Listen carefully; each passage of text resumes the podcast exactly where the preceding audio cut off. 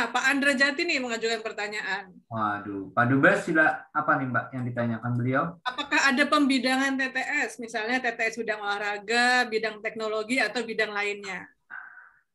Ini tadi rame di, saya usulin di grup kita nih Mbak. Ada TTS tentang Dirgantara ditulis oleh Pak Cepi Hakim. Kemudian TTS tentang jalan-jalan yang membuat Mbak Amanda. Lalu sulit kayak tadi nanti TTS-nya. Gimana Pak Eko? Ini pertanyaan dari Pak Andrajati. Yang duta besar itu ya Pak ya? Iya betul, ini anggota kita juga.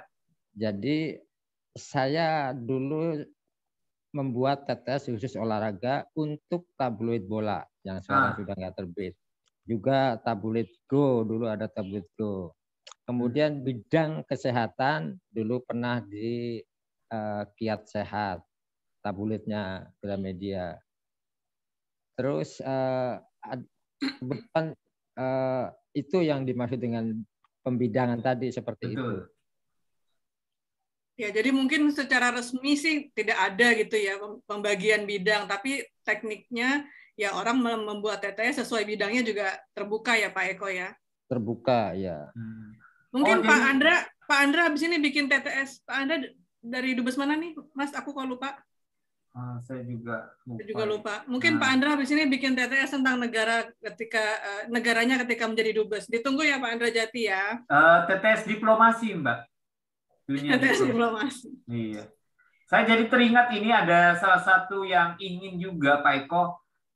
Salah satu anggota partai dia di Dewan Pimpinan Pusat mau bikin TTS tentang partai politik. Ini juga maksudnya pembidangan ya Pak ya?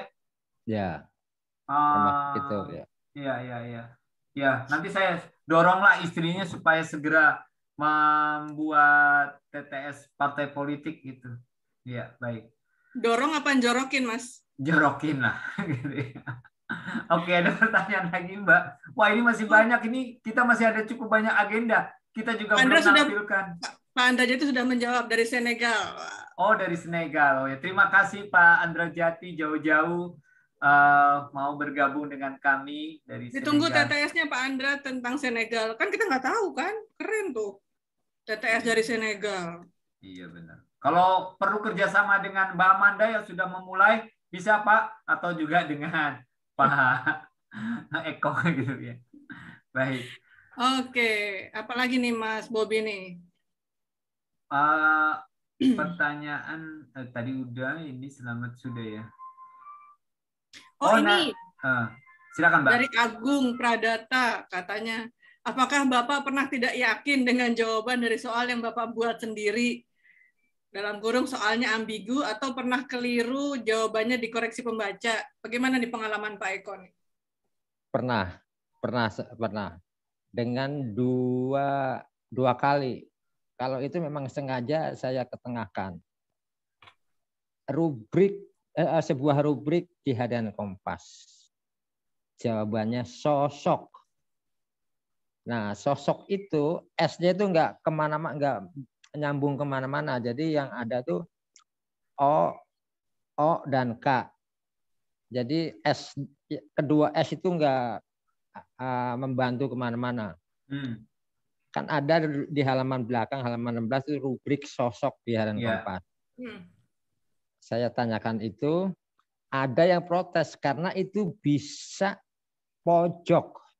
Oh. Itu yang dikawal oleh Mang Usil itu rubrik itu. Tapi pojok halaman 6, Pak. Iya, itu kan bagian dari rubrik opini. Iya. Sebetulnya, sedangkan rubrik sendiri itu yang di halaman 16. Tapi oleh pengasuh. Jawaban apapun, sosok maupun pojok akan dianggap betul. Pernah diprotes membaca seperti itu. Oh, ya, dia mungkin tidak melihat detailnya itu ya, yang bahwa rubriknya gitu ya, bukan bagian dari rubrik gitu ya Pak Eko ya? Iya, betul.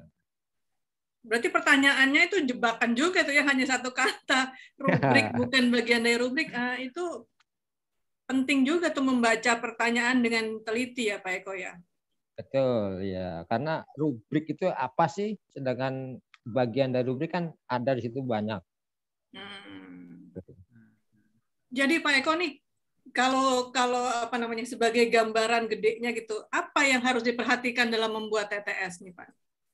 Itu tadi seperti yang ditanyakan, jangan yang menimbulkan kesalahpahaman, ambigu tadi. Jadi ada beberapa istilah yang sebetulnya sudah nggak baku, tapi ditanyakan gitu loh. Kan ada di kamus istilah yang sudah tidak baku atau kodenya ark atau arkais. Itu istilah yang sebetulnya sudah nggak boleh ditampilkan. Gitu. Ini ada pertanyaan lain dari Pak Ismail Darwin. Kok chat diblokir? Kita tidak memblokir di chat, tapi kita membacakan pertanyaan di Q&A. Jadi silakan Anda mengajukan pertanyaan di sana. Oke Mbak, ada lagi? Ya, pertanyaan? Ini ada... dari Eko Andri Wiyono, Nganjuk. Bagaimana membumikan TTS untuk semakin digemari dan bikin penasaran orang muda sehingga tidak keranjingan game tapi berubah menjadi keranjingan TTS? Dari Pak Eko ada ide? Itu sebenarnya terima kasih Mas Eko tadi yang bertanya ya. Mas ya. Eko bertanya untuk Pak Eko. Pak Eko. Ya.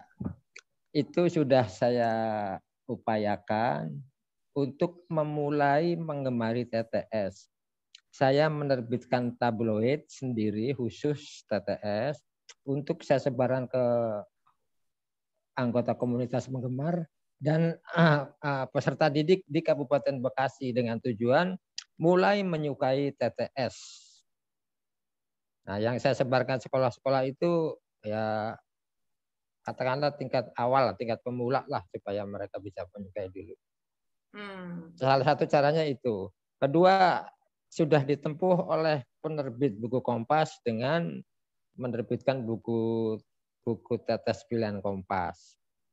Ini untuk apa istilahnya, jangan sampai ke yang digital tadi. Ini salah satu upaya yang sudah ditempuh oleh PBK. Oke, saya tambahin kalau gitu Pak Eko. Yang ketiga. Jadi sebagai sebagai dosen saya kemarin terinspirasi dari TTS-nya Pak Eko, kemudian saya minta mahasiswa saya membuat TTS untuk satu mata kuliah tertentu. Jadi menggunakan konsep-konsep atau istilah yang ada dalam mata kuliah tersebut. Biasanya kan di glosarium tuh di belakang tuh ada kumpulan istilah. Nah, mereka saya minta untuk membuat TTS dari istilah-istilah di mata kuliah tersebut. Gitu Pak Eko dari Nganjuk, saya tambahin ya bagaimana cara membumikan TTS. Bagaimanapun kita yang harus cari akal supaya TTS bisa dikenal di kalangan anak muda mungkin yang Pak Eko khawatirkan. Begitu tambahan dari saya. Boleh ya Pak Eko ya? Ya boleh, terima kasih Mbak Amanda. Oke, ini satu lagi habis ini Pak Irwan, Mas Boy siap-siap ya. Kita mau bongkar nih dari editornya TTS. Satu pertanyaan lagi dari Yohanes Cahya.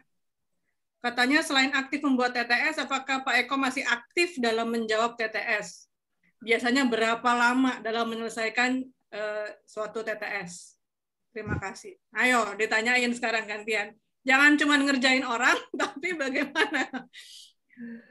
Ya, setiap TTS yang terbit di Kompas edisi Minggu, saya selalu membaca pertama kali.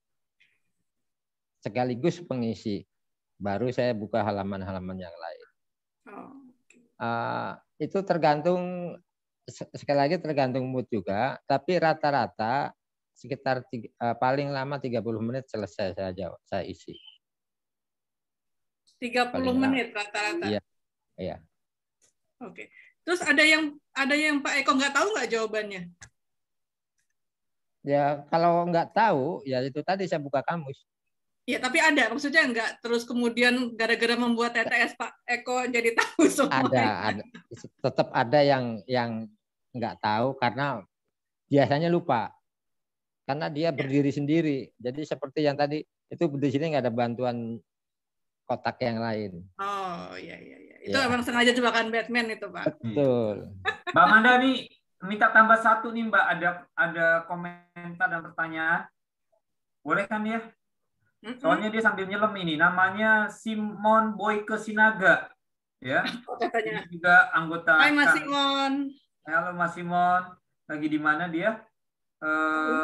Dia komentar begini, Pak Eko, mantap diskusinya, terima kasih PBK sudah buat acara ini, mantap Mas Bubim, Mbak Amanda, Mas Tra, dengan pembicara yang keren, yang selalu buat kita bingung, Mas Eko, keren TTS-nya. Baju Mas Eko itu TTS juga ya? Nah, tapi itu bukan pertanyaannya dia. Pertanyaan begini, apakah ada kejuaraan nasional perlombaan TTS ya? Begitu, Pak Eko, adakah kejuaraan nasional perlombaan TTS? Sampai saat ini belum pernah ada yang saya tahu. Oh. Ya. Tapi kalau media-media cetak pasti merayakan ulang tahun, mengadakan lomba itu pernah ada, sering bahkan. Ya ya, cuman belum ada kejuaraan nasional TTS gitu ya. TTS. Mungkin Pak Eko hipetsinya perlu dijalankan lagi sehingga bisa menyelenggarakan kejuaraan nasional TTS. Dan ini kan bisa generasi nih. Bisa ada generasi dari Lofi dengan Julius tadi yang mulai minat untuk menulis TTS gitu kan ya, Mbak Amanda. Iya, maaf.